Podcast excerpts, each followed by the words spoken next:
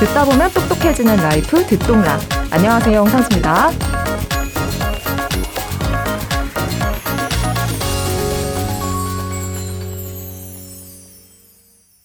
네, 다들 주말 잘 보내셨나요? 오늘은 법조 이슈를 이야기하는 방송 준비해봤습니다.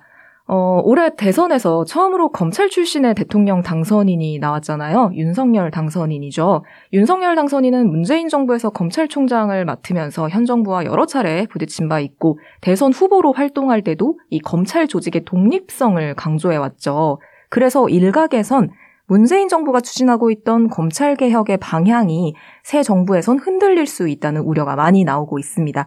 실제로 우리가 오늘 이야기해보기도 할 이 윤 당선인이 내건 사법개혁 공약을 보면 어, 영향을 안 받을 수 없는 내용들이 또 있고요.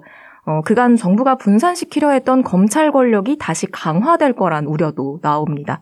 검찰 출신인 윤 당선인의 새 정부가 들어서게 되면 검찰의 권한에는 어떤 변화가 생길지, 검찰과 정부의 관계는 또 어떻게 만들어 나갈 것인지도 관심이 모아지고 있어요. 윤 당선인은 당선 후에 법무부와의 과교 역할을 하고 공직자들의 인사검증 업무 등을 해온 민정수석실 폐지 공약을 처음으로 공식화하기도 했죠. 오늘은 차기 정부가 만들어갈 사법개혁의 그림은 어떤 모양이 될지 여러 예측이 나오는 상황에서 법조계 내부 분위기는 어떤지 쭉 한번 이야기 나눠보려고 합니다. 본격적인 이야기 나누기 전에요. 잠깐 프리랜서 마켓 플랫폼 크몽의 광고 듣고 올게요. 김대리 마케팅 힘들지?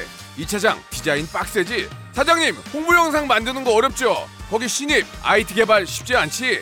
야근 없는 삶 다들 원하잖아 모든 비즈니스 크몽한테 맡겨 프리랜서 마켓 크몽. 자 다음 사연입니다. 회사에서 저보고 제품 화보를 찍어 오래요. 박명수 씨가 좀 찍어주면 안 될까요? 이럴 땐 말이죠. 크몽 전문가한테 맡겨! 자 다음 사연입니다. 가게 홍보 글을 올렸는데 악플조차 안 달려요. 박명수 씨가 홍보 좀 해주시면 안 될까요? 제가 몇 번 말씀드렸잖아요. 크몽 전문가한테 맡겨! 모든 비즈니스 크몽한테 맡겨 프리랜서 마켓 크몽 네, 광고 듣고 왔습니다. 어, 오늘 법조계 소식 듣고 나서는요, WWF 세계 자연기금의 제작 지원을 받아 제작한 방송이 이어집니다. 기후위기를 넘어 자연위기 문제, 생물 다양성 문제 등 지금 이 시점에서 꼭 알아야 할 환경 의제에 대해 들려드릴 예정이니까요. 오늘 방송 끝까지 들어주세요. 그럼 오늘 같이 이야기해 볼 기자 소개하겠습니다. 올해 초에 공수처 통신조회 논란 때 한 번 나온 적이 있죠. 저의 동기 기자인 JTBC 이서준 기자입니다. 어서 오세요, 이서준 기자. 네, 안녕하세요. 오랜만입니다. 이서준입니다. 네, 오랜만이네요. 정말 그때와 또 지금이 아주 상황이 많이 바뀌었어요. 잘 지내고 계셨나요? 네, 그게 1월이었으니까. 네. 뭐 윤석열 당선인이 뭐 후보일 때긴 했죠. 그쵸. 하지만 이제 실제로 당선이 된 네, 최초의 검찰총장 출신 대통령이 등장을 했으니까. 그러니까요. 예. 그것도 현 정부에서 검찰총장을 했던 그렇죠. 사람이잖아요. 그 그렇죠. 사람이 이제 네. 새 정부의 대통령이 된다라는 게, 어, 이런 일은 진짜 없었고, 네. 그래서 더 막 여러 가지 걱정들도 막 나오는 것 같아요. 네.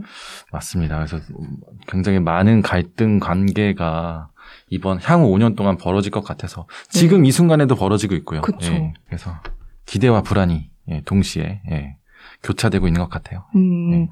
법조계 분위기는 어때요? 저는 특히 또 검찰 쪽 분위기는 어떤지도 좀 궁금해요. 방금 제가 말씀드린 것처럼 이 법조계도 기대감과 불안감이 예, 모두 이렇게 표출되고 있는 것 같아요. 하지만 음, 어, 법조계에서 공통되게 얘기하는 거는 아 어느 정부 때보다 이 서초동이 시끄럽겠다. 아, 예, 이거에 대한 뭐 이견은 뭐 거의 없는 것 같아요. 예.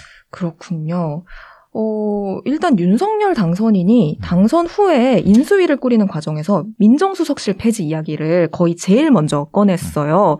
민정수석실이 뭐 하는 곳인지 사실은 그간 뉴스에서 종종 보던 이 민정수석실이라는 단어, 이 민정수석실을 폐지한다고 하는데 여기가 그동안 왜 논란이 되어 온 음. 건지 이걸 없앤다는 게 어떤 의미인 건지 좀 궁금해요.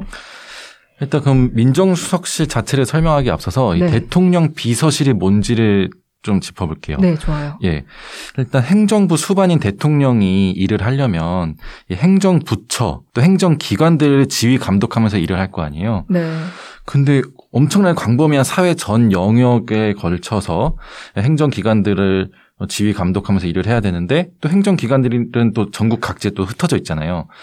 그래서 이 대통령과 행정기관 사이를 어, 연결해주는 또 그런 전 영역에 있어서 대통령이 일을 잘할 수 있게끔 대통령을 보좌하는 비서 조직이 청와대에 네. 꾸려져요. 음. 그게 대통령 비서실이고 그 장이 비서실장인 거죠. 네. 그러면 여러 행정부처가 있는 것처럼 이 비서실에도 여러 전 사회 영역에 걸친 이제 비서 조직들이 있거든요. 뭐 경제 수석실, 뭐 외교는 뭐 이제 뭐 국가 안보실 뭐 이런 식으로. 근데 그 중에 하나가 이제 바로 이 민정 수석실인 거예요. 네. 그럼 이 민정 수석실은 대통령의 어떤 업무를 보좌하느냐 한다면은 바로 고위 공직자들의 인사 검증 그리고 공직 기강을 다잡기 또 측근 및 친인척 비리를 단속하는 업무 그다음에 전반적인 법률 업무, 그러니까 대통령의 변호사 조직 업무 역할도 하고요. 음. 뭐 보통 이런 것들을 이제 담당하는 비서실이 바로 민정수석실인데요. 그렇다면은 이 민정수석실이 어떤 행정기관들과 소통을 하느냐? 법무부, 뭐 음. 검찰, 경찰, 감사원, 국정원 이런 곳들과 이제 소통을 하죠. 더불어서 이제 민심을 취합해서 대통령에게 전달하는 그런 역할도 이 민정수석실에서 합니다. 그렇다면 당연히 민정수석실 소속돼 있는 그 특감반원이라고 하는 공무원들이 이제 네. 돌아다니면서 뭐 인사 검증을 위해서 조사도 하고 다니고 또 공직 기강이 어떤지도 조사하고 다니고 민심도 듣고 다니고 뭐 단속도 하고 다니고 이럴 거 아니에요. 이런 사람들이 돌아다니면서 어떤 논란이 생기는 일들이 있었죠. 네, 그렇죠. 예. 근데 결국에는 인사, 뭐 감찰, 결국에는 그 감찰이 수사로 확대될 수도 있고 네. 또 수사기관하고도 소통하고 하니까 굉장히 이 실세 권력을 가질 수밖에 없는 조직이잖아요. 그렇죠. 근데 이 사람들이 조사를 하고 다니다가 이게 어, 민간인 사찰로 논란이 번진 적도 있고요. 맞아요. 네. 네. 또 공무원 비위를 포착을 했는데 그거를 우리 정권 사람이니까 봐주고 덮자 해서 어, 민정수석실에 그 봐주기 감찰 논란도 있었고 또 검찰, 경찰 등 이 수사기관과 소통하면서 수사 정보를 미리 어, 알아내서 청와대가 아. 예, 자신들에게 유리하게 활용한 그런 논란도 있었고 또는 그 수사에 개입해가지고 수사를 그 청와대가 원하는 방향으로 외압을 행사했다는 그런 논란도 있었어요. 그래서 이제 민정수석실이 항상 시끌시끌한 거고 네. 민정수석 어, 출신들이 이제 정권이 끝나고도 또 정권 도중에도 막 수사를 받기도 하고 그런 일들이 많았던 건데요. 근데 과거에는 이 검사 출신이 민정수석으로 많이 예, 왔었어요. 근데 문재인 정부나 노무현 정부 때는 검사 출신을 좀 기피했죠. 일부러. 예. 네. 근데 이런 검사 출신이 민정수석으로 오면은 이 검찰 동료 선후배들에게 뭐 격이 없이 연락해가지고 검찰 수사 상황을 알아낸다던가. 뭐 박근혜 정부 때 우병우가 민정수석이었죠? 그렇죠. 그때가 이제 우병우 음. 민정수석이었는데 네. 그때 우병수석이 그런 역할을 한 게 아니냐라는 뭐 네. 의심의 어, 의심도 많았고 실제로 그런 식의 공격도 많았는데 뭐 그래서 수사도 받기도 했고요. 뭐 네. 뭐 이게 너무나도 방금 말씀한 것처럼 굉장히 사적으로 또 음지에서 벌어지기 때문에 실제로 확인되기는 또 어려운 어렵죠. 영역이기도 해요. 네, 예. 어쨌든 예. 우병우 수석 같은 경우가 바로 검찰 출신 민정수석이었던 거고. 예, 맞습니다. 음. 근데 윤석열 당선인은 이 민정수석실을 없애겠다는 거거든요. 네. 근데 그거는 윤석열 당선인이 그동안 수사했던 수사들을 보면은 왜 윤석열 당선인이 이 민정수석실 폐지부터 꺼내드렸는가를 좀알 어, 수가 있어요. 아, 그래요? 예. 일단 윤석열 당선인이 사람들한테서 이렇게 딱 각광받기 시작한 계기는 2013년도에 박근혜 정부 때 국정원 댓글 사건 수사를 할 때잖아요. 네. 그때 국회에 나와서 아, 나는 사람에 충성하지 않습니다. 아 맞아요. 그렇잖아요. 네. 근데 그때 이제 윤석열 당선인 입장에서는 그런 민정수석실이나 뭐 법무부나 이런 정부 권력을 통해서 수사 외압을 당했다라고 호소를 했던 거죠. 그리고 또 이제 문재인 정부 때는 이제 또 서울중앙지검장을 지나서 검찰총장에 있을 때 그 민정수석실, 문재인 정부의 민정수석실에 개입된 울산 선거 개입 의혹 사건, 또 유재수 감찰무마 의혹 사건, 이런 것들을 수사를 지휘했었잖아요.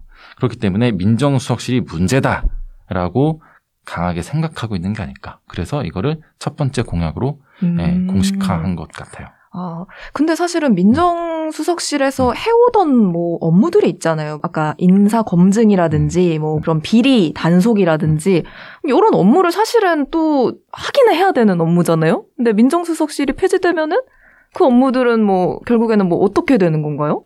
그 부분에 대해서는 그 청와대 조직에 대해서 한번 짚고 가야 할 것 같은데 음. 그 대한민국의 청와대는 너무 비대화돼 있다. 아, 대한민국의 정부는 청와대 정부다라는 비판들이 오래전부터 계속돼 왔어요. 그래서 뭐 대통령이 굉장히 대- 재앙적 대통령제가 되는 이유도 청와대 비서실 조직이 너무 아. 거대하기 때문이다. 네. 그 청와대 비서실 조직이 일반 행정 부처들을 잡아먹는다. 뭐 이런 얘기를 하는 비판들도 있었거든요.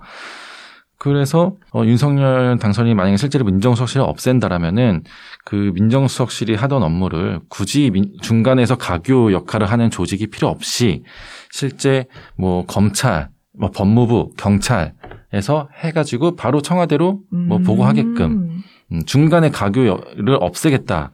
가 되겠죠. 그 가교가 있음으로써 청와대 권력이 그만큼 더 비대해졌으니까 음, 그렇죠. 자기는 그거를 이제 뿌리를 뽑아보겠다라는 그렇죠. 거군요. 네, 아. 또 굳이 청와대가 알지 않아도 되는 수사 상황이나 이런 거는 어, 그 가교를 없애서 알려고 하지도 않겠다. 뭐, 음. 요런 이제 메시지를 던진 것 같아요. 근데 여기에서 그러면 민정수석실을 없애놨을 때, 그래, 좋은 의도라는 거 알겠는데, 그 민정수석실 업무 중에 하나 포함됐던 게 대통령 측근 비리와 친인척 비리 단속이었어요. 아, 그래요. 네. 어, 그러면 그, 그것도 안 하겠다는 거야? 해야 되잖아요. 네. 이런 공격이 바로 들어오겠죠? 네. 그래서 이 민정수석실 폐지와 함께 세트로 이 특별 감찰관을 음. 어, 다시 임명하겠다. 라고도 예, 얘기를 했어요. 특별 감찰관이라는 게 이 박근혜 정부 때 생긴 거예요. 측근 비리나 친인척 비리를 이전 정부보다 더 소위 말해서 빡세게 네. 어, 단속을 하겠다면서 만든 조직이거든요. 그럼 이 특별 감찰관은 완전히 독립된 감찰 조직으로서 이 대통령의 측근과 친인척 비리만을 단속하는 예, 조직이었어요. 그 때 특별 감찰관이 바로 이석수 감찰관이었고 그 이석수 감찰관이 거의 처음으로 대대적인 감찰을 벌였던 게 바로 당시 우병우 민정수석이었던 거예요. 그때 이제 우병우 민정수석을 감찰하라고 하니까 우수석이 그 특별 감찰관 활동을 방해했고 그 방해한 혐의로 지금 이번에 어 대법원에서 어, 유죄가 확정이 됐죠. 어쨌든 지금 이야기를 들어보면은 음. 그 가교 역할을 청와대가 사실상 하지 음. 않겠다라고 선언함으로써 그 수사기관의 좀 독립성을 좀 강화하는 방안으로 가겠다라는 걸로 저는 들려요. 근데 윤당선인의 공약집 중에 검찰 개혁안을 보면은 이게 가장 제일 처음으로 나와요. 법무부 장관의 수사지휘권을 폐지하겠다. 이 수사지휘권도 뭔가 이 검찰의 독립성과 좀 연결이 되는 것 같기도 한데, 어, 이 수사지휘권이라는 게 뭔가요? 일단 검찰청은 법무부 산하에 있는 외청이거든요. 네. 그런데 검찰이 하는 수사는 또 뭐 정부 권력이나 정치 권력에서 외압을 받거나 개입을 받으면 또 안 되잖아요, 원칙적으로. 안. 네. 그러니까 예를 들어서 법무부 장관이 청와대와 소통을 해가지고 검찰한테 넌 우리 외청이니까 그 수사 이런 식으로 해 저런 식으로 해 아니 걔는 처벌하지 말고 얘를 처벌해 이런 식으로 되면은 아무도 우리 국민들이 이- 이 민주주의 사회에서의 시민들이 이 수사에 대해서 신뢰하지 않겠죠. 그렇죠. 그렇기 때문에 이 법무부라는 정부 조직조차도 검찰청의 수사에 개입하지 못하게끔 원칙적으로 장치를 이렇게 독립성이 보장되게끔 만들어 놨어요. 하지만 이 검찰 역시도 어, 행정부, 행정기관 중에 하나잖아요. 완전히 독립할 수는 없는 거잖아요. 그래서 제한적으로 이 법무부가, 정부가 검찰의 수사에 어, 지휘할 수 있는 딱 하나의 루트만을 만들어 놨어요. 어, 네. 그게 어, 법무부 장관의 수사 지휘권이에요. 음. 검찰청법상에 이제 조항이 있는데요. 보면은 법무부 장관은 이 구체적인 수사 지휘에 대해서 오직 이 검찰총장만을 지휘할 수 있다 이렇게 돼 있어요. 어 그게 왜 어, 제한적인 루트라는 거죠?라고 한다면은 제가 예를 들어 볼게요. 만약에 이 듣동나의 독립성을 보장을 받아야 되는데, 근데 만약에 저 높은 사장이 듣동나 홍상지 기자, 이영 기자한테 맨날 전화해가지고 야 이렇게 해봐라 저렇게 해봐라 음. 하면은 안 되잖아요. 안 되죠. 예. 하지만 듣동나 팀장한테만. 제한적으로 네. 할수 있다라고 하면은 상대적으로 더 독립성은 보장이 되겠죠. 음. 그래서 법무부 장관이 만약에 어떤 수사 상황에 대해서 지휘를 하고 싶으면 일선 실제 수사하고 있는 그 검사, 그 부장 검사한테 직접 전화해가지고 야 수사 이렇게 해라 할 수 없고 오직 최고 수장인 검찰총장한테만 그 수사 이렇게 해라라고 지휘하도록 만들어 놓은 조항이 바로 이. 법무부 장관의 수사 지휘권이거든요. 음.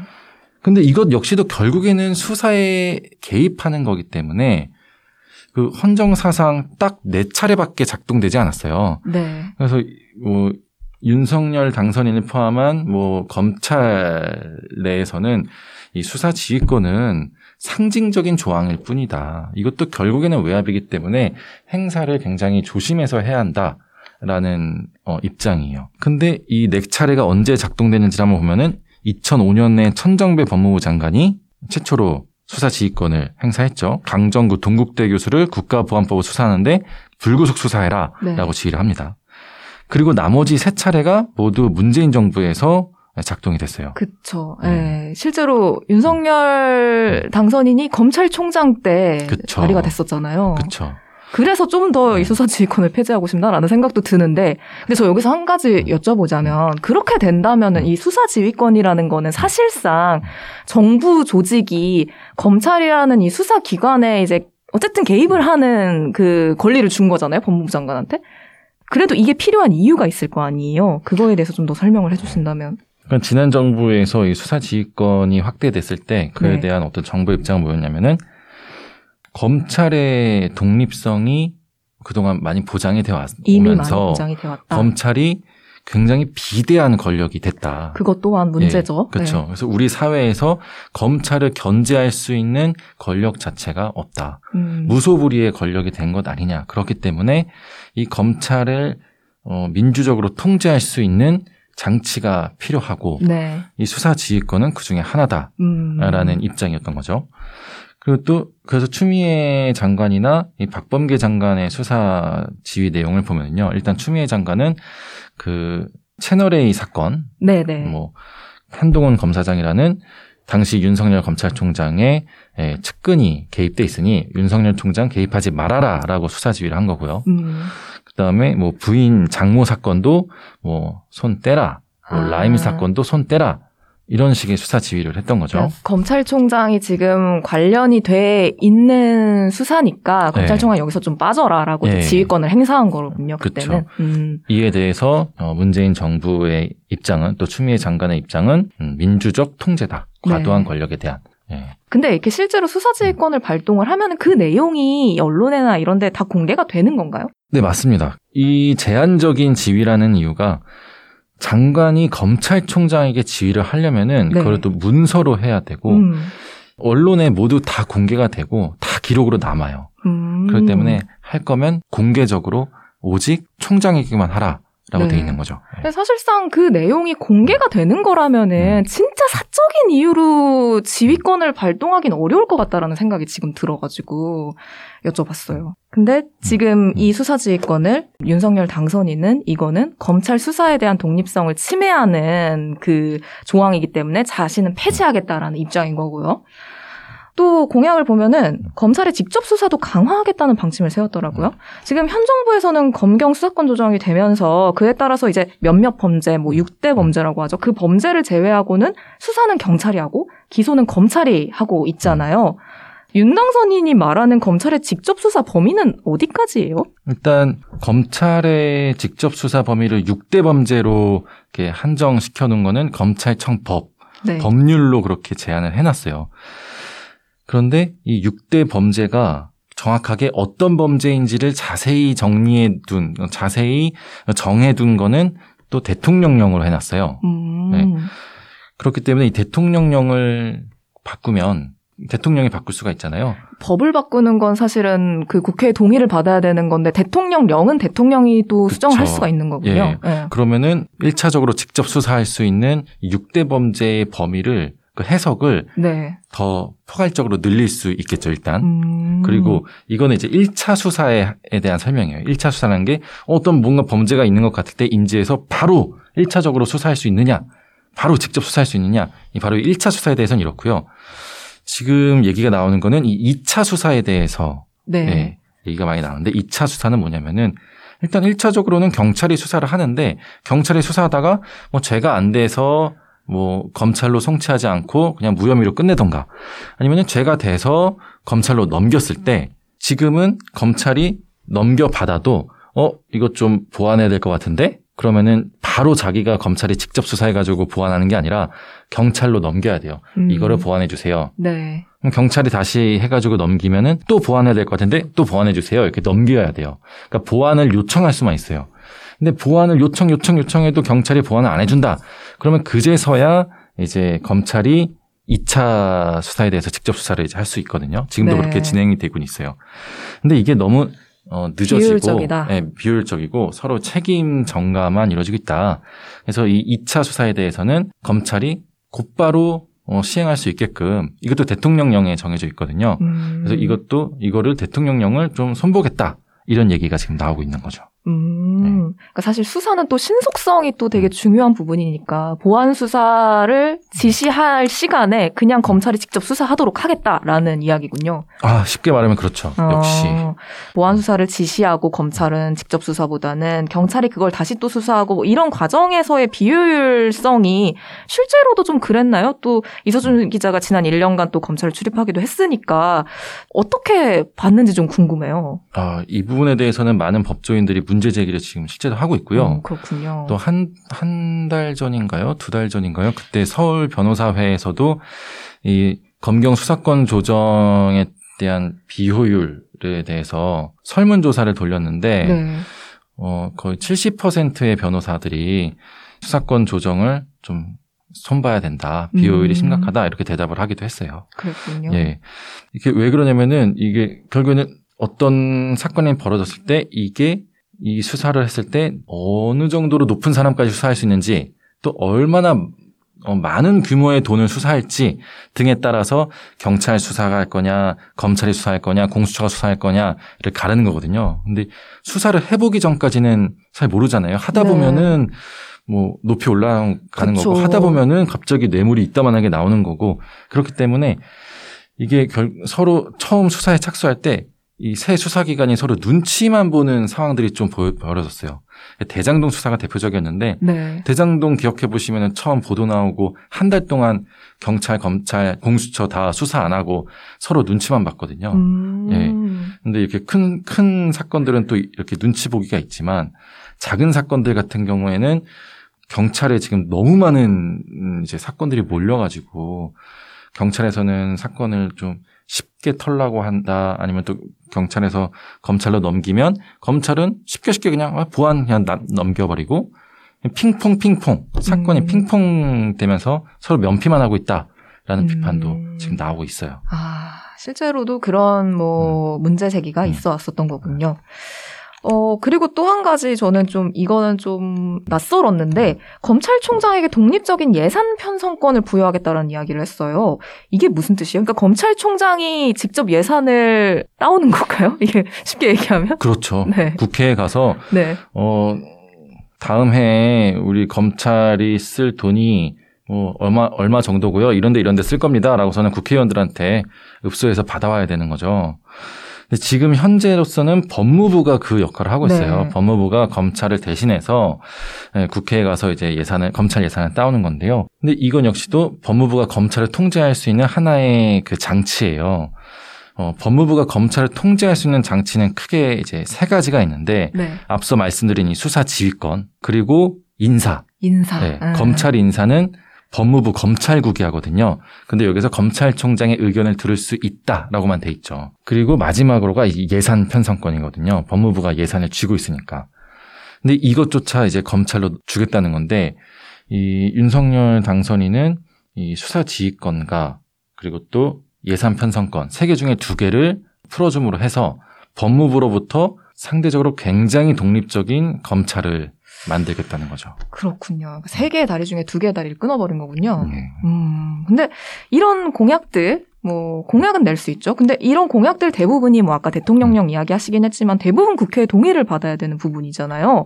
실제로 이게 어느 정도 당장 실현 가능성이 있을까요? 제가 보기에는 검찰청법을 개정해야 하고 그 밖에 만약에 정말 큰 대수술을 하려고 한다면 그러니까 예를 들어서 진짜 문재인 정부의 검찰 개혁안을 다 되돌리려고 한다면은 네. 뭐 형사소송법도 개정해야 되고 뭐 공수처법도 개정해야 되고 하겠지만 근데 말씀하신 것처럼 민주당이 지금 180석을 차지하고 있는 상황에서 그쵸. 절대 불가능하겠죠. 음.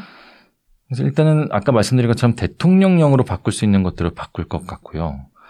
그리고 또 수사 지휘권 같은 경우에는 청와대가 하지 않으면 대통령이 마음 먹고 수사 지휘를 하지 않으면 되는 거기 때문에 조항은 있다 할지라도 뭐 5년 동안 수사 지휘를 절대 안, 하, 안 하겠다라고 뭐 선언을 하는 식으로 할 수도 있겠죠. 하지만 법 개정은 당장은 네. 어렵다. 조금 어렵겠다.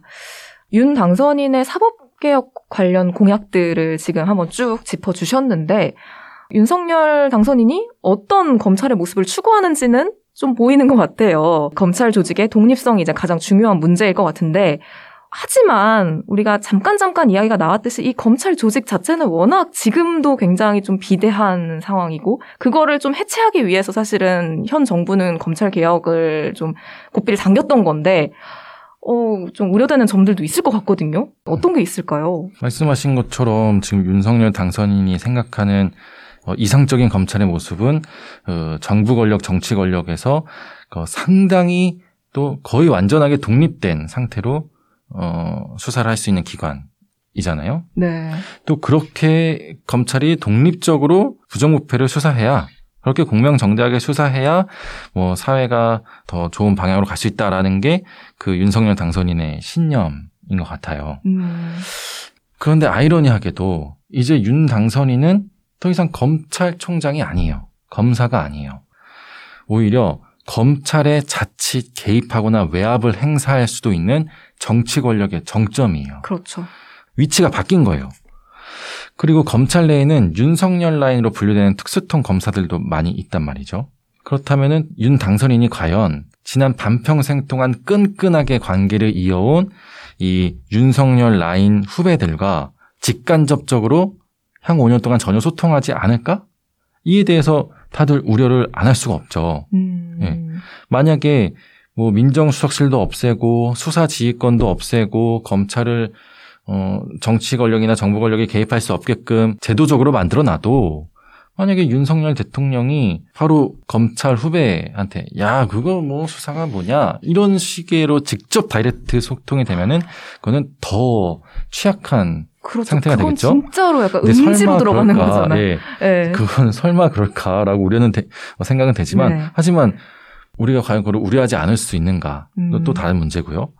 그리고 또 이 윤석열 라인이라는 이 검사들이 그 요직의 또 어, 인사가 돼서 수사를 했을 때 자체 충성을 하지는 않을까. 뭐 윤석열 대통령이 완전한 독립성 전혀 개입하지 않겠다 할지라도 이 윤석열 라인 수사들이 이 윤석열 대통령을 위해서 스스로 충성해서 스스로 코드를 맞춰서 수사를 하진 않을까? 이런 우려의 시선들이 당연히 생길 수밖에 없죠. 또 선회해서 윤석열 당선인도 절대 검찰에 개입하지 않고 외압을 행사하지 않고 또 소위 말하는 윤석열 라인 검사들뿐만 아니라 모든 검사들이 공명정대하게 수사를 한다 할지라도 그 수사 결과에 대해서 사람들은 또 외부에서는 야당에서는 어 이거 이전에 그 선배였던 이전에 총장으로 모셨던 윤석열 대통령에게 유리하게 수사 결과를 내놓은 거 아니야?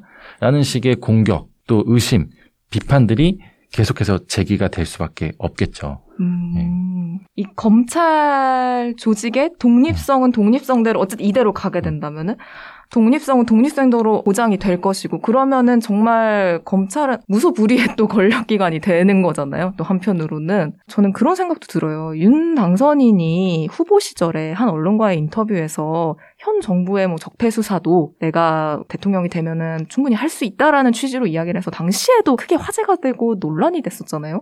근데 이 윤 당선인이 실제로 새 정부 들어가지고 정말 이제 대통령이 된다면은 요런 그런 센텐스 하나가 또 굉장히 또 민감해질 수 있겠다라는 생각이 또 들기도 하거든요. 그렇죠. 윤당선인은 원론적인 얘기였다라는 식으로 이렇게 설명했던 걸로 저는 기억해요. 뭐 제가 있으면 수사를 하는 건 당연하다라는 네. 취지였다고는 하지만 하지만 말씀하신 것처럼 그게 엄청나게 화제가 됐잖아요. 그렇죠. 그 말인즉슨 어 대통령 후보가 말해도 그렇게 화제가 되는데 실제 대통령이 그런 말을 하면은 이 검사들에게는 엄청나게 수사 가이드라인으로 내려올 수도 있는 거고요. 음. 그런 논란은 계속 될 수밖에 없을 것 같아요. 바로 직전까지 사실은 정말 검찰의 수장에 있던 사람이 음. 대통령이 된 거다 보니까 그 무게감이 뭐 다른 그 정권 때랑은 확 다를 것 같다라는 생각이 들긴 하네요. 근데 지금 또 뉴스들을 보면 말이죠. 정권이 바뀌면서 이 현재 검찰총장이죠. 김호수 검찰총장의 거취를 놓고 좀 말들이 또 오가요. 검찰총장은 정권이 바뀌면은 뭐 관행적으로 뭐 네. 사표를 내고 떠나기는 해왔어요. 네. 어, 대표적으로 박근혜 정부 마지막 검찰총장인 김수남 총장이 문재인 정부가 들어서자마자 이제 옷을 벗었죠. 근데 말씀드린 것처럼 관행이고요. 그리고 스스로 내린 결단이죠. 검찰총장 임기는 법으로 2년으로 정해져 있, 2년. 있고 네. 이게 스스로 옷을 벗고 관행에 따라서 한 게 아니라 누군가가 또 정치 권력이나 정부 권력이 옷을 벗어라 라고 강요하는 순간 그것은 분명한 불법입니다. 또 그렇게 강제로 사표를 쓰게끔 하는 범죄에 대해서 가장 많이 수사를 했던 검사도 바로 아마 윤석열 검사일 거예요. 근데 윤석열 정부가 결국에 이 김호수 검찰총장을 어떻게 대하느냐가 결국에 윤 당선인이 추구하고자 하는 이 검찰 독립성의 그 진정성을 가늠해 볼 수 있는 척도가 될것 음. 같아요. 그러니까 현재는 윤 당선인의 음. 주변 인물들이 뭐 언론이나 이런 데 통해서 그냥 좀 알아서 나가야 되는 거 아니냐 뭐 이런 식으로 좀 이야기를 좀 풍기고 있는 음. 거잖아요. 그런 상황에서 어쨌든 지금 김호수 검찰총장 같은 경우에는 자기는 이제 법과 원칙을 지켜서 뭐 하겠다라는 입장을 밝힌 상황이고 근데 여기서 진짜 공식적으로 윤석열 당선인이 만들 새 정부가 어떻게 하느냐를 봐야 된다라는 그쵸. 이야기군요. 저희가 계속 아이러니하다라는 지금 말을 많이 하고 네. 있는데 윤석열 당선인이 임기 2년을 다 채우지 못하고 정치인으로 변신을 할 때 그때 이 명분이 뭐였냐면은 추미애 당시 법무부 장관이 검찰총장을 징계하고 뭐 계속해서 뭐 사표를 쓰게끔 압박을 가했다. 그게 결국에는 이 윤석열 검찰총장을 정치인으로 만든 그 계기가 된 거잖아요. 명분이 된 거고요. 근데 지금 정말 아이러니하게도 윤석열 당선인이 이제 역으로 이전 정부에서 임명한 김호수 검찰총장의 임기를 임기를 채우지 못하고 나와서 대통령으로 당선된 이 윤석열 당선인이 보장해 줄 것인가 여기에 대해서 모두 관심을 두고 보고 있는 거죠. 오, 그렇군요. 김호수 검찰총장이 예정대로 임기를 마친다면 임기가 언제까지예요? 2023년 5월이니까 내년 5월입니다. 예. 오, 그렇군요. 아직 네. 좀 남은 거네요. 어쨌든 네. 한번 좀 지켜봐야겠네요. 지금까지 윤석열 당선인의 검찰 개혁 공약들 좀 짚어봤는데요. 공지사항 잠깐 듣고서 어, 남은 이야기들 조금 더 나눠보겠습니다. 여러분의 구독과 좋아요가 듣동라에게 큰 힘이 됩니다. 팟캐스트로 듣고 계신 듣동라, 유튜브로 보고 계신 듣동라 모두 구독과 좋아요 버튼 꾹 눌러주세요. 광고 문의는 스마트어 골뱅이 중앙.co.kr로 받고 있습니다. 댓글로 여러분의 소중한 의견도 많이 기다리고 있습니다. 여러분의 피드백이 모여 듣동라가 만들어지고 있다는 거 꼭 기억해 주세요. 지금 여러분은 듣동라의 진행자 홍상지 기자 그리고 JTBC 이서준 기자와 함께하고 계십니다. 어, 이 이야기 안 해볼 수 없을 것 같아요, 이 기자. 지난번에 저희가 공수처 이야기 했잖아요. 공수처가 현 정부의 대표적인 검찰 개혁 안의 산물이고, 그럼에도 사실 지난 1년간 성과는 조금 미미했다라는 이야기를 그때 했었는데, 어, 그래서 당시에도 선거 앞두고 야당 후보들이 뭐 폐지 이야기를 앞다퉈 하기도 했었죠. 이 공수처는 앞으로 어떻게 될까요? 뭐 공수처라는 조직을 없애려면 공수처 법을 뭐 개정해야 되니까 그거는 당장은 어려울 테고요. 또 공수처장, 차장, 공수처 검사들의 임기도 보장이 돼 있어요. 그 때문에 어 당장 없애기는 힘들 겁니다. 네. 하지만 공수처가 되게 유명무실한 조직이 되거나 또는 껍데기만 남을 수도 있다라고 우려하는 그런 어, 시선들도 있어요. 음, 더 중요한 게 지금 윤석열 당선인은 이 공수처의 수사 범위에 대해서 어, 공수처가 우선권을 갖게끔 지금 법이 되어 있거든요. 되어 있죠. 네. 네. 그래서 만약에 공수처 수사 범위에 있는 어, 사건이면은 공수처가 먼저 보고 이거를 수사할지 말지 결정한 다음에 어 지금은 여력이 안 돼. 그러니까 이거는 검찰에 수사해, 경찰에 수사 해라고 이첩을 하면은 아. 예, 그제서야 이제 검찰이나 경찰이 수사를 할 수가 있거든요. 지금은 뭐 검찰이나 뭐 경찰이 그거를 인지하면은 공수처에 일단 알려야 되는 거죠. 그렇죠. 인지를 해도 어 이거는 공수처 수사범이네. 네. 그러면은 바로 공수처로 보내도록 돼 있어요 어, 의무적으로. 예를 들어 수사를 하다가 알게 되더라도 그렇죠. 어, 근데 그거를 없애겠다라는 거예요. 윤석열 당선인은. 그렇게 될 경우에는 이제 수사 경쟁이 벌어질 겁니다. 공수처의 수사 범위인데 공수처는 성과를 내지 못하고 있는데 검찰이 수사해가지고 기소를 한다던가 성과를 낸다던가 음. 또는 공수처의 수사 대상인데 그 사람을 갖고서는 검찰도 수사하고 공수처도 수사해서 공수처는 못 밝혀내고 검찰은 성과를 낸다던가 네. 만약에 이런 일들이 실제로 벌어진다면은 공수처가 굉장히 존재 이유가 위축되겠죠. 그렇네요. 예. 그러니까 현재로서는 공수처가 살기 위해서는 완전한 이 수사 경쟁 체제에서 검찰과 어, 대등하게, 뭐 대등하게까지는 아니다 할지라도 뭔가 존재 이유를 확실하게 보여주는 그런 수사 성과를 내야 하는 상황이 된 거죠. 음, 그래야지 사실은 애초에 공수처가 존재하는 이유 중에 하나였던 그 검찰 권력의 견제도 되는 거면서 맞습니다. 하지만 쉽지는 않아 보이긴 하네요. 저 이번에 검- 공수처가 기대했던 것보다 성과가 나오지 않으니까 사실 문재인 정부에서는 또 민주당에서는 뭐 예산이나 조직을 대폭 늘려줘가지고 지원해 주려고 했었거든요. 네. 근데 윤석열 정부에서는 그런 지원이 없을 없겠죠. 가능성이 높겠죠. 네. 음, 그렇군요. 어, 법조계의 다른 뉴스 살짝 좀 이야기해보고 싶은데, 최근에 법무부가 최경환 전 의원, 삼성그룹 최지성 전 미래전략실장, 장춘기 전 사장 등 박근혜 정부 당시 국정농단 사건으로 복역 중인 이들을 가석방해서 또 화제가 소소하게 됐습니다. 정권이 교체되는 시점에서 가석방이 결정된 거라, 어, 약간 모양새가 좀 이상하기도 했는데, 가석방이라는 게 보통 어떻게 결정이 되는 거예요? 이 자세한 기준은 공개하진 않는데요. 네. 뭐 법무부 설명에 따르면은 이 가석방을 결정하는 이 평가 지표가 한 60여 가지인가 뭐 된다고 하더라고요. 네. 뭐 수용자의 그 수용 태도, 뭐 남아 있는 형기, 그다음에 뭐 죄의 종류, 뭐 이런 것들이요. 근데 제가 보기에는 그런 걸로 이제 점수를 내 가지고 이제 가석방을 결정을 하는데요.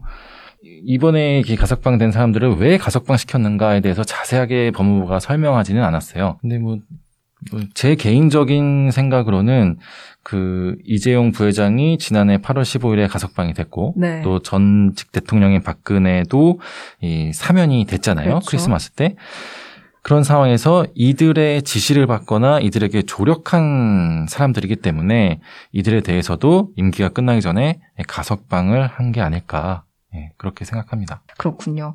오늘 좀 이야기들을 좀 쭉 나눠봤는데 참 검찰이 앞으로 어떤 조직이 될까 새 정부에서 참 여러 생각들이 들고 어떻게 될지 좀 잘 봐야겠다라는 생각이 드는데 그럼 당장 또 이제 검찰 뉴스들이 계속 나오게 될 텐데 가장 좀 눈여겨서 볼 이제 나오게 될 검찰 뉴스들 어떤 걸 좀 눈여겨 보면 좋을까요? 뭐 당장은 뭐 대장동 특검을 하자고 뭐. 국회에서 얘기가 나오고 음. 있으니까 이게 과연 어 특검법이 어 통과될 것인가 또는 그냥 검찰에서 다시 수사를 할 그냥 할 것인가. 것인가. 음. 대장동도 지금 검찰이 수사한 지가 벌써 거의 몇 개월이 됐 9월 10월부터 수사했으니까 꽤 오래됐잖아요. 네. 그렇기 때문에 지금 음, 수사를 내려놨다고 하기도 하지도 않고 있고 그렇다고 해서 네. 어, 계속하고 있다고도 말을 못하고 이런 음. 상황이기 때문에 이 대장동 수사가 과연 어떻게 될 것인가. 근데 뭐 일각에서는 사실상 이게 대선 이슈로 소비가 많이 됐었기 때문에 맞아요. 네. 대선이 끝난 상황에서 더 이상 어, 관심도가 떨어질 수도 있다 라는 시각도 있고요. 제가 보기에는 그 지금 어떤 수사 남아 있는 수사보다는 이 윤석열 정부에서 첫 검찰 인사가 아. 어떻게 이루어질 것인가. 그게 에, 지켜 어, 관심 갖고 또 어, 지켜봐야 할 첫 번째 검찰 기사일 것 같아요. 새 임기를 시작하게 되면 검찰 인사는 보통 되게 빨리 나는 편인가요? 뭐 그것도 케바케인데 네. 보통은 검찰 인사는 6, 7월에 한 번 있고 2월에 한 번 있고 이런 걸로 알고 있는데요. 지금도 어떻게 보면은 5월에 정권을 잡아서 바로 이제 6, 7월이니까 거의 검찰총장 도 지금 만약 임기를 보장해 준다면, 그다음 법무부 장관이 또 취임이 된다면, 그러면은 검찰 인사를 되게 빠르게 하지 않을까 네, 그렇게 예상이 됩니다. 모 이제 검사 출신 변호사가 네. 얘기한 표현이 자칫 승자의 저주에 빠질 수 있다라고 음. 얘기를 하더라고요. 어, 이 검찰의 독립성 또 검찰 수사의 뭐 공명정대함을 위해서 검찰의 수장이 대통령이 됨으로 해서 오히려 검찰의 독립성이 흔들리고 또 검찰이 정치화되고 더 나아가서 이 검찰 개혁에 대한 명분을 더 어, 제공해 줄 수 있다. 그렇게 되면은 오히려 윤석열 정부에서 이 검찰 개혁에 대한 목소리가 더 커질 수도 있다. 음. 이런 얘기를 하더라고요. 근데 저는 그 우려가 타당하다고 보고요. 또 그렇기 때문에 윤석열 당선인이 이루고자 하는 그, 어, 공명정대한 검찰, 또 수많은 현직 검사들이 이루고자 하는 그 공명정대한 검찰로 남기 위해서는 특히 더 이번 정부에서 예, 조심하고 어, 또 잘해야 하지 않을까 네. 예, 이렇게 생각이 듭니다.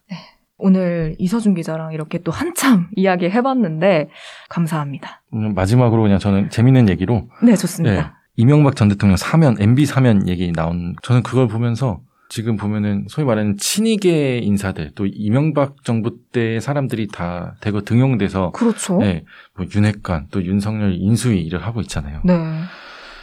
근데, 근데 저는 2018년 3월의 기억이 지금 계속 떠오르는 어떤 게 기억인가요? 그때가 이제 이명박 전 대통령이 구속영장이 발부가 돼서 삼성동 사저로 이제 이전 대통령을 이제 아. 예, 예, 데리고 가기 위해서 네. 어, 수- 검찰 수사팀이 왔었어요. 소송차를 타고. 근데 그때 그 도열에서 이명박 전 대통령이 구치소로 가는 뭐- 걸 배웅하면서 눈물을 훔치던 사람 중에 이제 권성동 의원과 장재현 의원이 서 있었었고요. 그리고 그 이전 대통령을 호송차에 태우러 온 당시 어, 송경호 부장검사는 또 대표적인 이 윤석열 라인 특수통 검사였어요. 근데 지금 음, 이제 윤석열 당선인 대통령이 돼서 그 이전 대통령의 사면이 얘기가 나온다는 게 참 아, 아이러니한 것 같습니다. 그렇네요. 네. 참. 아, 오늘 어쨌든, 예, 이서준 기자랑 같이 이야기 나눠봤는데요. 오늘 나와주셔서 정말 감사합니다. 다음에 또 들러주세요. 네, 감사합니다. 네, 오늘 방송 어떻게 들으셨나요? 지금 듣고 계신 플랫폼에 여러분의 생각들 댓글로 많이 남겨주세요. 이서준 기자와 함께한 법조 뉴스는 여기까지 전해드리고요. 지금부터 세계자연기금의 제작 지원을 받은 방송 김지아 기자와 함께 전해드릴게요.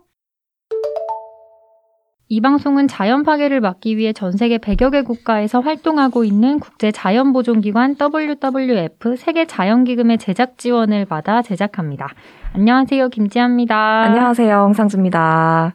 김지아 기자, 네. 이번 주 토요일 저녁에 혹시 뭐 해요? 어, 토요일 저녁이요. 저 그냥 매번 했던 대로 집에서 그냥 강아지랑 네. 놀고 그렇지 않을까 싶은데 뭐 이렇게 네. 갑자기 좀 사적인 질문을. 네.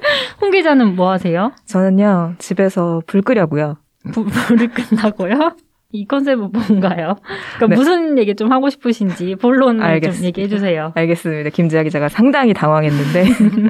사실 이번 주 토요일이 3월의 마지막 토요일이잖아요. 네. 매년 3월 마지막 토요일에 진행되는 세계적인 캠페인이 하나 있어요. 세계 자연기금이 주최하는 어스아워 캠페인이라고 혹시 들어보셨나요? 아, 어스아워요? 들어본 적은 없는데 지구를 뜻하는 뭐 어스랑 시간인 아워를 합친 말인 건가요? 네, 맞습니다. 매년 3월 마지막 토요일 저녁 8시 30분부터 기후위기와 자연 파괴의 심각성을 알리기 위해 1시간 동안 전등을 끄는 캠페인이에요. 올해는 3월 26일 저녁에 진행되고요. 어, 저도 어차피 집에 있을 것 같긴 한데 네. 참여를 해봐야겠어요. 근데 정말 기후 위기와 같은 환경 문제는 좀 더 이상 미룰 수 없는 문제가 된 것 같아요. 작년에 열렸던 유엔 기후 변화 협약 당사국 총회에서도 각국이 탄소 중립으로 가겠다고 선언을 하기도 했잖아요. 네. 지구의 사이클로 봤을 때 굉장히 짧은 시간 동안 지구 곳곳이 정말 급격히 개발돼 왔잖아요. 네. 회복할 틈도 없이.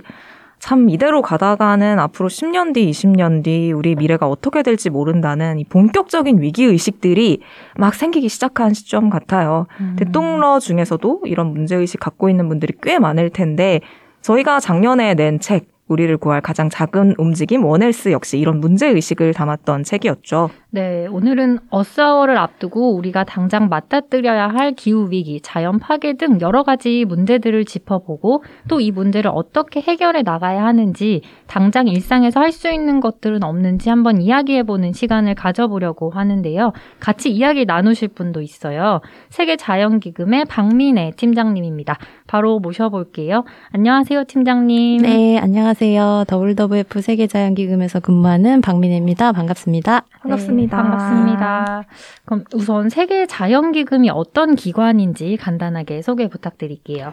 네, 저희 세계 자연기금 WWF를 처음 들어보시는 분들 많으실 텐데, WWF는 World Wide Fund for Nature의 약자로 전 세계 100여 개 국가에서 활동하고 있는 국제 자연 보전 기관, 아니면 글로벌 NGO라고 이제 이해하시는 게 더 편하실 수도 있을 것 같습니다.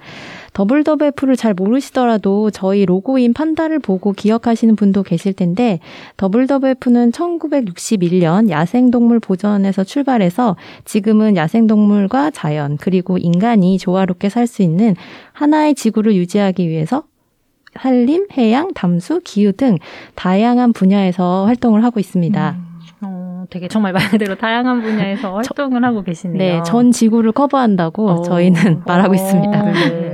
그럼 아까 홍 기자가 이야기했던 어스아워 캠페인에 대해서 좀 이야기를 더 들어보고 싶어요. 이건 언제부터 시작한 캠페인인 거고 매년 별도의 주제가 있는 건지도 궁금합니다. 어스아우는 2007년에 시작을 했고요. WWF 호주 본부에서 처음 시작이 돼서 현재는 190여 개 국가에서 참여하고 있는 글로벌 캠페인으로 자리 잡았습니다. 기후 위기가 이렇게 심각하다는 메시지를 단순하고 쉬운 행동인 소등으로 상징적으로 표현하고 있는 그런 캠페인인데요. 아마 한국에서 불 꺼진 남산타워, 국회의사당 같은 사진들이 기사에도 많이 나갔던 걸로 알고 있어요. 네. 그런 걸 보면서 기억하시는 분도 계실 텐데 해외에서는 에펠탑, 뭐 로마 콜로세움 같이 음. 굉장히 이름만 들어도 다 아는 그런 유명 건축물들이 매년 2만여 개의 랜드마크들이 참여를 하고 있고 수백만 명의 시민들도 참여를 하고 있는 어, 캠페인입니다. 네. 네, 그래서 처음에는 기후 위기에서 출발을 했지만 현재는 기후 위기와 서로 영향을 주고받는 자연 파괴의 심각성을 강조하고 있습니다. 올해는 Shape of Future라는 우리가 만드는 미래라는 주제로 기후 위기를 넘어서 자연 파괴를 막기 위해 나서자, 우리가 꿈꾸는 미래를 만들자라는 굉장히 야심찬 그런 음. 메시지를 네, 전달하고자 합니다. 음, 그러니까 전 세계 시민들이 그 시간에 불을 딱 끄는 어 되게 정말 넓은 의미의 캠페인이네요. 네. 꼭 꺼야겠어요. 뭔가 전 네. 세계 시민의 하나가 된다라는 저도요, 저도요. 느낌으로. 네. 아무튼 근데 사실은 요새 참 뉴스들을 보면은 좀 막막해질 때가 많아요. 뭐 이상 기후로 뭐 채소 가격이 폭등했다. 어디서 산불이 났다. 태풍이 발생했다. 뭐 이런 뉴스들을 정말 하루가 멀다 하고 접하는 것 같은데 정말 예전에는 기후 변화 하면 확 와닿는 그런 의미가 아니었는데 요새는 정말 남의 일이 아닌 것 같다라는 게 느껴져요. 그 속도도 더 빨라지는 것 같고요. 어, 원인이 뭘까요? 어, 우리나라에서도 주기적으로 말씀하신 것처럼 대형 산불이 발생하고 있고 세계적으로도 전례 없는 화재가 일어나고 있습니다. 최근에도 네. 큰 산불이 있었죠. 맞아요. 네, 네. 그리고 지난해 또 기억하시겠지만 호주에서도 큰 네, 산불이 있었고 네. 코알라들이 이제 호주의 상징인 코알라가 멸종 위기에 처하게 됐죠. 그 산불 이후에. 네. 그래서 기후 변화로 인해 이런 현상들이 자연에 영향을 미치고 이런 파괴된 자연이 또 다시 기후 변화와 위기를 가속화하는 그런 순환, 악순환 이 조금 지속되고 있는 상황입니다.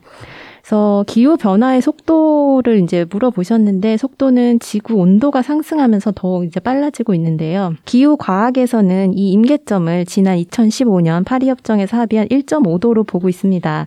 산업화 이후에 1.1도 가량 지구 평균 기온이 이미 올라 있는 상황이고 음. 앞으로 이렇게 올라가는 시점이 1.5도까지 오르게 되면 지금보다 뭐 산불뿐만이 아니라 홍수가 두 배 증가하고 폭염에 노출되는 그런 세계 인구가 9%에 이르다, 이른다는 어, 네. 그런 연구 조사 결과들이 나와 있습니다. 어, 그뿐 아니라 생태계에서도 극심한 영향을 이제 미치고 있는데요. 2050년에는 전 세계 산호초의 70%가 죽는다. 그리고 어. 수산물 생산량도 150만 톤이 감소한다는 예측이 나오고 있습니다. 그래서 이, 이 외에도 뭐 해수면의 상승이라던가 어, 침수 위험이 두 배로 증가한다는 그런 어, 네. 연구 결과도 많이 나오고 있는데요. 어, 1.5도 한계선을 지난다는 말은 우리의 대응 속도가 기후 위기로 인한 변화의 속도가 더 빠르게 그 영향이 급속도로 커질 것이라는 그런 자연이 주는 엄중한 경고를 사실 너무 많이 음. 찾아올 수 있습니다. 음. 그니까요. 근데 이렇게 말씀해주신 내용 들어보고 또 뉴스들을 보면은 어 좀 기후 위기라는 용어가 요새는 또 자주 쓰이고 또 팀장님도 사용해주고 계시는데 뭐 기후 변화, 뭐 기후 위기 그리고 또 지구 온난화 뭐 이런 여러 표현들이 있는데 조금씩 뉘앙스가 다른 건가요? 네, 이전에는 지구 온난화라는 말을 더 많이 어, 사용을 했었는데 네. 지구 온난화라는 말은 그 지구가 그 뜨거워지는 그런 온도 변화라든지 기상 현상 등을 중심으로 지구 환경을 본 것이라면 기후 변화라는 말은 산업 혁명 이후에 인간 활동으로 인해서 변하는 대기의 오염이라던가 해수면의 상승 현상까지 더 포함한 조금 더 포괄적인 개념이라고 음. 보시면 되고요. 어, 네. 그리고 최근에 들어서는 이런 기후 변화가 변화가 아니라 정말 위기라라고 보이기 때문에 이런 것들은 기후 변화가 아니라 위기로 보는 게 더 맞다는 그런 과학자들의 의견이 주를 이루고 있습니다. 어, 네. 저는 사실 별 생각 없이 이런 용어들을 이렇게 섞어가지고 썼는데 다 의미가 있었던 거네요. 그러면 또 작년에 각국 정부에서 앞다퉈서 2050년까지 탄소 중립, 그러니까 탄소의 실질적인 발생량을 제로로 만들겠다라고 선언을 했어요. 근데 세계 자연기금 같은 단체에서는 이런 선언을 좀 얼마나 유의미하다고 보시는지 궁금하거든요. 그러니까 선언이 진짜 현실 가능해지려면 좀 어떤 노력들이 뒷받침되어야 할까요? 어, 정부뿐만이 아니라 기업들도 어, 탄소 중립의 선언을 하고 있는 그런 추세입니다. 이젠 사실 대세죠. 100개국이 네. 넘게 선언을 했고 우리가 다 아는 뭐 구글, 애플 같은 기업들도 이미 탄소 중립을 선언한 상황이고요. 이런 선언은 법적 효력이 있는 건 아니고 구체적으로 계획이 없어서 사실은 할 수 있어요. 그래서 그럼에도 이제 WWF는 이런 선언이 의미 있다고 보는데요. 그 이유는 선언을 통해서 각국 정부가 산업계와 국제사회에 시그널을 줄 수 있기 음. 때문입니다. 정부가 탄소 중립을 하겠다고 선언을 하면 앞으로 국가 예산이나 정책 같은 것이 같이 움직일 수가 일- 움직이게 되고 그에 따라서 산업계 동향, 규제, 투자에까지 영향을 주기 때문에 정부가 탄소 중립의 시그널을 준다는 건 특히 탄소 배출을 많이 하는 대기업들은 주목해서 향후 오게 될 기회와 리스크를 대비하게 되는 거죠. 그래서 WWF가 계속 국제적으로 목소리를 내고자 하는 게 바로 선언이 중요하고 그 선언 이후에 이 이행 계획이 어떻게 이르, 이어지도록 하는 것인가가 이제 주요 저희의 좀 어, 활동에 초점을 음, 맞추고 있는데요. 네.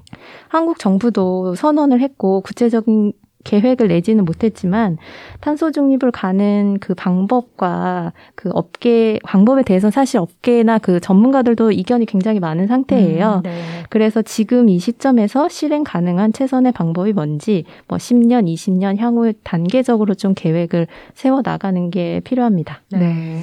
기후위기뿐만 아니라 더 근본적인 문제가 있다고 들었어요. 한국은 이제야 기후변화, 기후위기라는 말이 대중적으로 알려지고 있는데, 세계적으로는 기후위기를 넘어서 자연 위기에 대응해야 한다라는 주장이 나오고 있다고 들었는데요. 당장 올해 유엔 생물 다양성 협약 당사국 총회에서 이러한 어젠다가 논의된다고 하는데, 어, 무슨 자리인지, 그리고 자연 위기는 또 어떤 의미인지도 궁금해요. 네.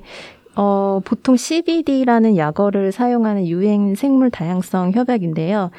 어, CBD는 1992년에 브라질 리우에서 채택된 국제 협약으로 자연 파괴로 인해 대응을 목적으로 한국을 비롯해 190여 개 국가가 가입이 되어 있는 협약입니다.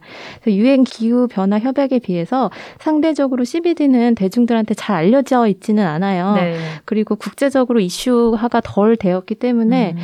그래서 그런지 어떤 성과도 도출된 성과도 미미한 게 아니냐라는 음. 그런 비판적인 그런 평가도 있는 게 사실입니다. 그러나 최근 기후뿐만이 아니라 자연 회복을 위한 통합적인 접근 방식이 필요하다는 의견이 대두되면서 생물 다양성을 중심으로 한 해결책 그리고 그에 따른 국제 협약의 중요성이 부각되고 있는 상황입니다. 음, 이 당사국 총회도 매년 열리고 있는 건가요? 어, 이 생물 다양성 당사국 초기에는 2년마다 음. 열리는데요. 지난해 11월 중국 쿤밍에서 첫 번째 회의가 열렸고 올해 2차 회의가 열릴 계획입니다. 음, 네. 이 회의를 통해서 유엔 가입국은 향후 10년에 전 세계가 보니까 어, 자연 보전의 가이드라인이 될 post 2020의 글로벌 생물 다양성 framework를 채택할 예정에 있습니다. 음, 네. 지금 이제 코로나나 여러 가지 어, 러시아와 관련된 상황 때문에 이런 좀 날짜가 잡히고 있지는 않은 상황인데 음, 네. 올해 8월에 열린다는 계획을 가지고 있고요.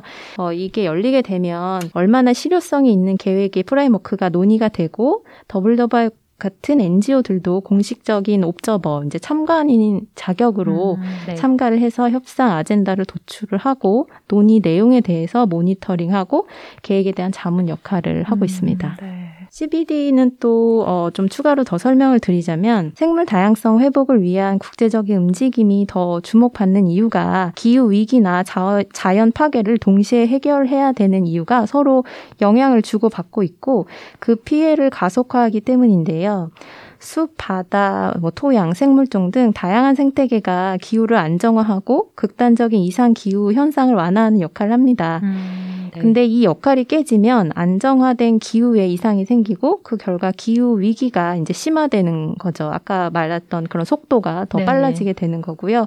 기후 변화로 인한 지구 온난화가 생물종의 먹이 사슬을 파괴하게 되고 식량 생산에까지 이제 영향을 미치다 보니까 다시 이게 또 자연 파괴로 음. 이어지는 그런 현상이 발생하면서 여기에서 오는 영향과 사실 음. 피해죠. 그게 인류 우리 사회에 네. 다시 고스란히 돌아오게 됩니다. 그럼 얘기를 듣다 보니까 생물 다양성과 기후 변화가 정말 긴밀하게 연결돼 있다. 이게 좀 알겠는데요. 근데 아직도 생물 다양성이라는 말은 조금 낯설게 들리기도 해요. 이게 정확히 어떤 의미인지 좀 설명을 해 주실 수 있으실까요? 네, 생물 다양성은 지구상의 모든 생명체의 다양성을 의미합니다. 쉽게 음, 말씀 을 네. 드리면요. 그래서 토양에서 서식하는 작은 미생물부터 코끼리나 판다 같은 커다란 동물에 이르기까지 모든 생물을 포함하는 거대한 자연 유기체를 일컫는 말이고요. 어, 다시 말해서 생물 다양성은 생태계의 복원력과 건강을 나타내는 지표로 생물 다양성을 보호한다라고 하면 건강한 생태계의 생명 근원을 유지한다라고 음. 이해하시면 될 것 같습니다. 그래서 생물 다양성이 손실된다는 것은 굉장히 큰 문제인 게 생태계 근간을 흔들 수 있는 문제이기 때문인데요. 지구에 살고 있는 우리 모두가 지켜야 할 과제가 되는 거죠. 음, 네. 그래서 WWF가 2년에 한 번씩 발간하는 보고서가 있어요. 지구 생명 보고서에 따르면 1970년대 이후 포유류, 조류, 어류, 뭐 파충류 등 척추 동물의 개체 수가 평균 68%나 감소했다는 음. 그런 연구 조사 결과가 있습니다. 음. 전례 없이 엄청난 속도로 자연이 파괴되고 있고, 이가 이는 생물 다양성 감소를 나타내는 좀 과학적인 그런 신호이자 경고로 받아들여야 될 것 같습니다. 그래서 항상 저희가 말하는 게 어, 생물이 살아갈 수 없는데 지구에서 인간은 살아갈 수 있을까? 음. 뭐 이런 말들을 하는데요. 네. 그런 것들 정말 심각하게 생각해 볼 음. 시점인 것 같습니다. 네. 그렇다면은 생물 다양성이 줄고 늘어나는 것이 우리 삶과 어떻게 연관이 있는 건지 조금만 더 구체적으로 이야기해 주시면 그 심각성이 더 확 와닿을 것 같거든요. 네. 저희가 이런 자연 보전 관련된 일을 하다 보면 가장 많이 받는 질문이에요. 네. 좀 대답하기 매번 어렵긴 합니다만 제가 열심히 한번 해보겠습니다. 이게 나와 무슨 삶이냐, 내 삶과 무슨 삶이냐를 봤을 때 예를 들어서 사람들이 멸종위기 종 중에서 뭐 호랑이나 북극곰이 멸종이 된다 이런 건 좀 알고 계시잖아요. 네. 그런 걸 보면 되게 안타깝다라는 마음이 들지만 그래서 나는 잘 살고 있잖아요. 그거 보면은 잠깐 어 어떡하지라고 하지만 다시 내 일상으로 돌아가면 나는 그걸 다 잊어버리고 또 다 잘 살고 있잖아요. 맞습니다. 네 네. 그래서 이게 말씀드린 심각성이 와닿지 않을 수 있을 것 같아요. 근데 이제 생물 다양성이 감소를 한다면 우리 삶에 직접적인 위협을 받게 됩니다. 어, 생물 다양성 손실이 그 내 삶에 어떻게 이제 직접 원, 어, 영향을 받는지를 좀 설명하기 위해서는 그 원인을 조금 다시 한번 설명하면서 시작을 해보면 좋을 것 같은데 네. 생물 다양성에 가장 큰 영향을 미치고 손실을 어, 끼치는 게 바로 인간의 활동이죠. 음. 사람이 사실 문제입니다. 네, 특히 식량 생산을 위해서 농업, 축산업 같은 걸 하는데 그로 인해서 토지 용도 어, 전환이 이루어지게 음, 돼요. 네. 그래서 숲, 초원, 열대우림 같이 생물 다양성이 집약적으로 굉장히 높은 지역이 오, 인류를 먹이기 위해서 밭, 농장 등으로 전환이 되는 거죠. 그래서 이런 지역이 파괴되고 이 지역을 서식지로 삼고 있는 생물들이 사라지고 생태계가 제대로 작동하지 않고 않으면서 이제 환경 이슈들이 여러 가지 발생을 하면서 어, 뭐 아까 말했던 산불이나 그런 것뿐만이 아니라 이제 식량 위기까지 이제 발생을 한다고 어, 볼 수 있는데요. 음. 곤충이 어, 건강한 생태계의 필수 요소로 꿀과 같은 생, 작은 생물들이 작물의 수분을 돕는다는 건 다들 알고 계시죠? 아, 네. 네 네. 네네. 그래서 세계 주요 작물의 75%가 동물 수분에 의존하고 있어서 이런 수분 매개 곤충이 사라지는 일은 인류 아. 식량 생산에도 직접 음, 영향을 네. 미친다고 볼수 있습니다. 심각한 문제죠. 네. 근데 이런 게 육지뿐만이 아니라 바다에서도 생물 다양성 손실로 인한 식량 위기 현상을 볼 수 있는데 우리 바다에서 명태가 사라진다 이런 말 혹시 들어보셨나요? 음, 네, 뉴스를 통해서도 봤습니다. 저 많이 이제 알려지고 있는데요. 제가 어렸을 때만 해도 명태 같은 건 굉장히 흔한 생선이었어요. 음, 네네. 근데 이게 이제 사라지게 된 이유가 너무 많이 잡은 거죠, 사실. 음. 어, 그래서 이런 무분별한 어획 활동들을 통해서 벌써 이런 식량으로 이용되는 어, 수산물들이 멸종을 맞고 있는 그런 음. 상황입니다. 특히 한국에서는 생물 다양성 감소에 크게 이제 저희가 기여하고 있는 부분이 바로 이런 생물종의 과잉 이용과 오염에 대한 부분인데요. 어, 숲이나 공기, 식량 모두 자연 자원을 무분별하게 사용하고 있고 생산하는 데서 비롯된 건데 어, 모든 물건을 만들고 소비하는 과정에서 사실상 생물 다양성이 음. 파괴가 되고 있습니다. 음, 그렇다면 정말 많이 생산하고 또 그만큼 많이 소비하는 것에서 문제가 발생한다. 이렇게 좀 이해가 돼요. 그렇다면은 생물 다양성을 위해서는 생선이나 뭐 채소도 소비를 줄이는 게 맞을까요? 소비를 줄이는 게 도움이 된다고 생각이 들고요. 근데 많은 분들이 소비만 줄여서 그 문제를 해결하는 거는 좀 한계가 있습니다. 그래서 저는 개인적으로 무엇을 좀 하지 말라고 하면 더 좀 하고 싶은 마음이 좀 맞아요. 들고 쇼핑도 하고 싶고 아, 뭐 이런데 네. 소비를 줄여 하지 마라고 하면 이게 장기적으로 참 어, 효율적인 솔루션은 바- 어, 분명히 안 될 거라는 생각이 개인적으로 있고 WWF의 좀 접근 방식도 그런데요. 어, 뭐 쉽게 더 예를 들자면 다이어트 같은 거랑 비슷한 것 같아요. 음. 저희가 다이어트를 할 때 굶으면 오래 못 가잖아요. 그렇죠. 다이어트가 네. 대부분 맞아요. 실패하기 마련인데 이제 굶는 거나 안 먹는 데 집중하지 말고 낮은 칼로리 음식을 지속적으로 섭취해서 운동과 병행하면서 이제 건강한 사이클을 만들어 음. 나가야 하는 것처럼 우리 몸도 지구도 약간 그런 접근 방식이 음, 필요한 것 네. 같습니다. 그래서 우리가 현명한 소비자로서 소비하는 것이 어, 이 제품이 어디서 어떻게 생산된지를 따져보는 게 중요하고요. 이 제품이 어떻게 만들어졌는지, 자원이 앞으로도 사용 가능한지, 사용되는 이 자연에 대해서 어떤 영향을 미치는지 같은 것들을 고려해서 보는 것이 좀 더 해결책을 찾는 데 도움이 됩니다. 그래서 WWF는 생산과 소비의 전체 사이클에서 지속 가능성을 늘리는 게 중요하다고 보고 있습니다. 네. 좀더 다른 예를 좀 더 들어볼게요. 네, 이제. 네, 너무 많은 예들이 존재를 해서 저희 어, 한국이 1인당 일회용 플라스틱 소비가 1위입니다. 일 위요? 아, 네, 네. 전 세계 1위요? 전 세계 1인당. 네. 물론 이제 인구가 더 많은 나라들은 총량은 더 많겠죠. 음, 근데 이제 네. 그걸 1인당으로 보면 플라스틱 소비량이 많고요. 플라스틱뿐만 아니라 연간 수산물 소비량이 세계에서 정말 손꼽히는 소비 국가고 어. 네. 일본보다도 이제 많다고 알고 아. 있습니다. 어, 근데 잘 알려져 있지도 않지만 플라스틱과 수산물 이외에 팜유라는 것도 저희가 소비가 상당히 많은 팜유. 국가인데요. 팜유는 전 세계에 소비되는 식물성 기름의 40%를 차지할 정도로 널리 사용되는 원재료인데 혹시 팜유를 들어보신 적이 있나요? 알고 계신가요? 그러니까 음. 들어보긴 했는데 사실 정확히 뭐 어디에 쓰이고 뭐 어떻게 사용되는지는 사실 잘 모르겠어요. 맞아요. 네, 그 팜유는 팜유라는 단어를 들어본 적이 없는 분들도 우리가 많이 먹는 좋아하는 초콜릿, 화장품, 세제 등에서 자주 사용되고 있고 음, 그 제품 네. 성분표를 보시면 그 안에 야자유, 야자경화유, 팜올레인, 팜스테아린 등 다양한 이름으로 팜유가 들어간 걸 확인할 수 아, 있습니다. 여기 적혀 있는 요 야자유, 야자 경화유 이렇게 그 성분에 적혀 있으면은 아 여기에 팜유가 들어간 거구나라고 생각하면 되는 거예요. 네, 네, 맞습니다. 어. 그래서 팜유는 그 전체 식물성 기름 생산지 10%에서 전체 식물성 기름의 40%를 생산할 만큼 효율이 굉장히 높은 높은 그런 음. 원재료고요. 다른 식물성 기름에 비교해 봤을 때 훨씬 적은 토지를 사용해서 생산되고 그 가격 또한 합리적이어서 최근에는 그 수요가 급격하게 늘어나고 있습니다. 어, 근데 아무리 적은 토지를 사용해도 된다고 해도 결국 생산량이 많아지려면 어쩔 수 없이 더 많은 토지 파괴 가 이뤄지는 거잖아요. 좀 주로 어느 지역에서 생산되고 있는 건가요? 어, 팜유는 주로 열대우림 지역에서 자라는데요. 팜유 전체 생산량의 85%가 동남아에서 생산되고 있어요.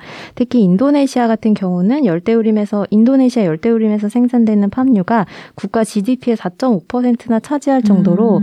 어, 굉장히 어, 큰 산업이죠. 그래서 국가 경제에는 굉장히 효자 상품인 거고 그 동시에 환경이나 사회적 문제의 관련성이 커서 음. 아주 주의를 기울여야 할 자원입니다. 어, 현재 팜유 생산 방식을 보면 지속 가능하지 못하다는 네. 점들을 많이 어, 볼 그래요. 수가 있어요. 어, 팜유는 열대우림 지역에서 자랐는데 팜유가 소위 돈이 되다 보니 이 열대우림이 화전, 개간, 벌목 같은 것들을 통해서 무분별하게 파괴가 되고 있습니다.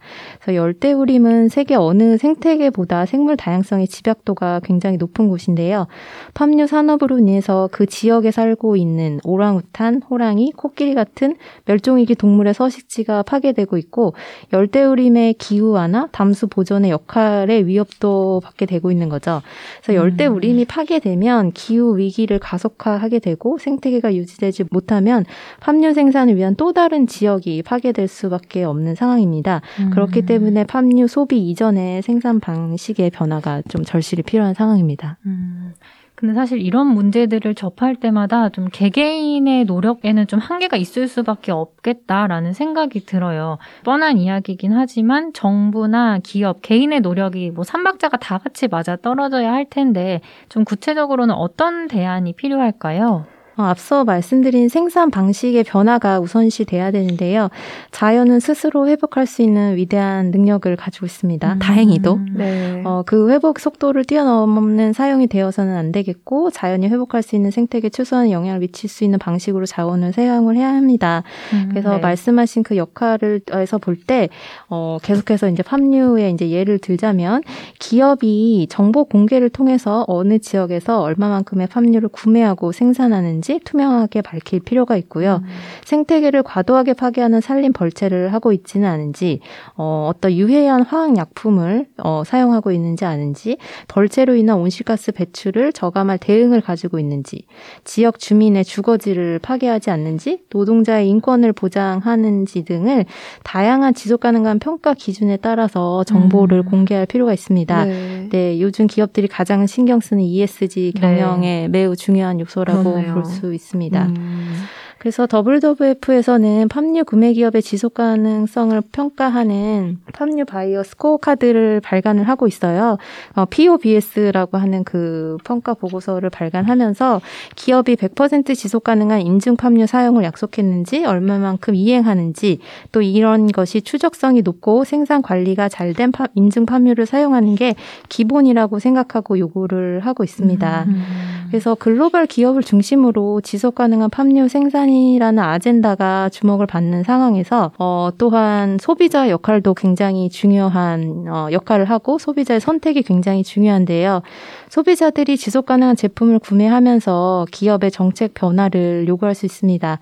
내가 사용하는 제품이 어떤 방식으로 생산되고 유통되었는지 계속해서 정보 요청을 한, 음, 하고 관심을 네. 가지면 기업은 항상 소비자가 뭐를 중시하는지 귀 기울일 수밖에 없잖아요. 네.